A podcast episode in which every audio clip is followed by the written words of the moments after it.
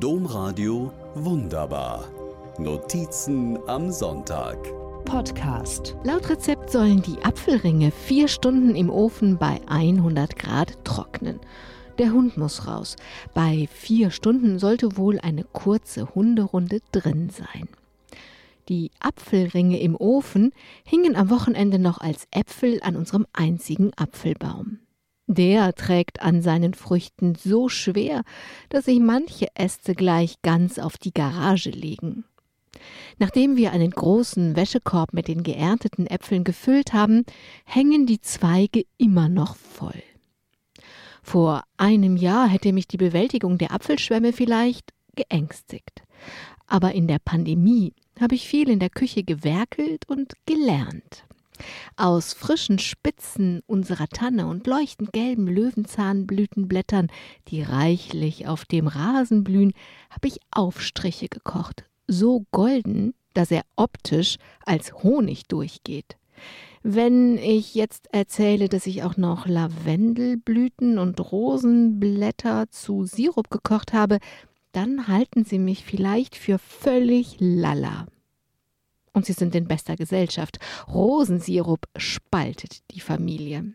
Aber wem das zu viel Blume im Glas ist, der mag dann ja vielleicht meinen Orangen-Ingwer oder Erdbeer-Minzsirup. Als ich meiner Mutter vom Einkochen erzähle, sagt sie nur, wie deine Oma. In der Tat, wenn ich so Kirschen in Steine, Tomaten und Aprikosen zu Ketchup rühre oder Gemüse mit Salz zu Paste häcksele, fühle ich mich wie in einer Zeitmaschine. Die Pandemie hat mich schon fast vergessenes Know-how aus den Küchen meiner Großmütter gelehrt. Wenn ich dann aber aus der Küche an meinen Schreibtisch zurückkehre, freue ich mich, dass ich in einer Videoberatung mit der Verbraucherzentrale Flux meinen Bildschirm teilen kann.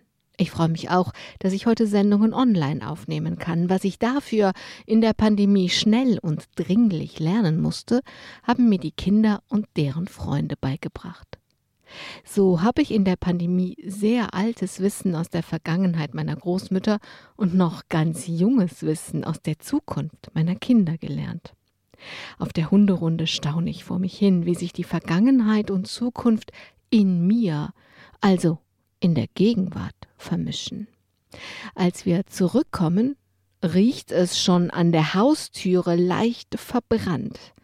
Tja, das wäre meiner Oma nicht passiert. Die hätte gewusst, dass die Apfelringe zwar vier Stunden lang im Ofen vor sich hintrocknen sollen, schon, aber sie hätte auch gewusst, dass die Apfelringe dafür fünf Millimeter dick sein sollen. Domradio wunderbar. Mehr unter domradio.de slash podcast.